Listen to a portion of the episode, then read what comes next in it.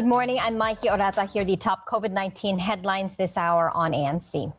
The United States reverses its earlier stance on vaccine patents in a move that will boost vaccine production globally, giving poor nations better access to life saving drugs. U.S. Trade Representative Katherine Tai said Wednesday that America will participate in the talks at the World Trade Organization for the exact language of a temporary waiver. This process, however, is expected to take months. The head of the World Health Organization, Tedros Ghebreyesus, calls the U.S.'s decision a monumental move in the fight against COVID 19. The Biden administration support comes amid pressure from Democratic lawmakers and countries like India and South Africa. Meanwhile, Reuters sources say U.S. companies will fight to ensure that any patent waiver will be as narrow and as limited as possible.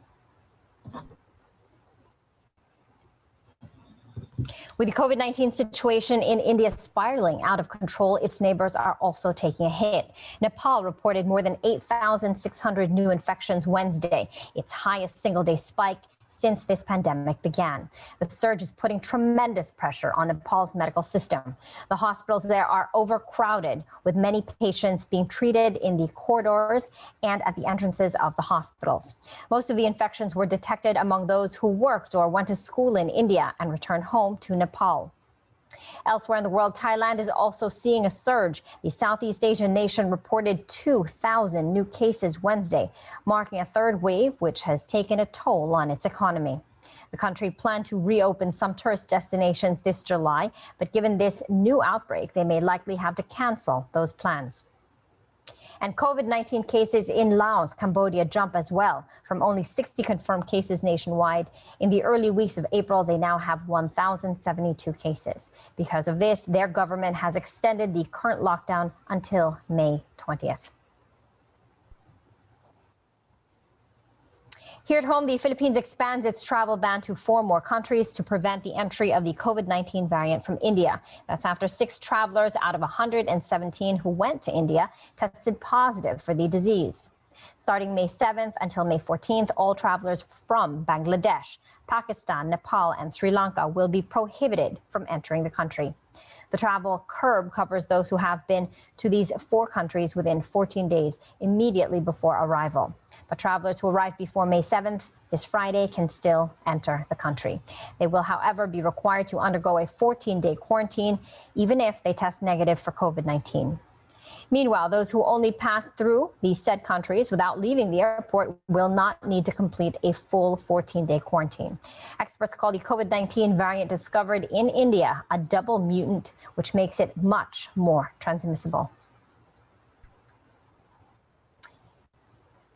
In a bid to lower the COVID 19 infection rates in the country, President Rodrigo Duterte orders the police to arrest all those without face masks. This includes those who are not wearing them properly. In his talk last night, the chief executive said that he wants a tighter implementation of the current health protocols. He says this is crucial to the country's fight against this pandemic.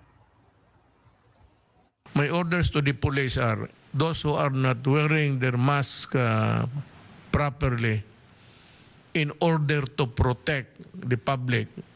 Kasi kung hindi, hindi mo ma depensahan yung publiko uh, to arrest them and detain them, investigate them why they are doing it. Uh, you have sa uh, nine hours. I-detain mo, tapos uh, investigahin mo siya kung bakit ganun ang behavior nila. Pagka hindi ko ganunin, hindi ko higpitan, walang mangyayari. Eh, eh, Iyan nga, yung for compliance lang kayo. The Interior and local government department says they will coordinate with the Philippine National Police and with all the local government units to implement Duterte's new directive. Just last April, the PNP said that they would no longer arrest quarantine violators following the death of one offender after he was punished with physical exercise while in detention. Before the president's directive, uh, the normal procedure would be to follow what is in the ordinance of the LGU. So normally, it's mostly first offense warning or fine, depending on the ordinance, as I said. No?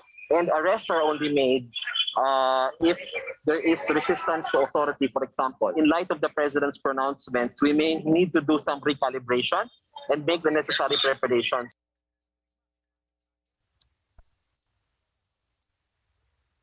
And those were the top stories this hour. I'm Mikey Orata. Please stay safe and keep it here on ANC, the ABS-CBN News Channel.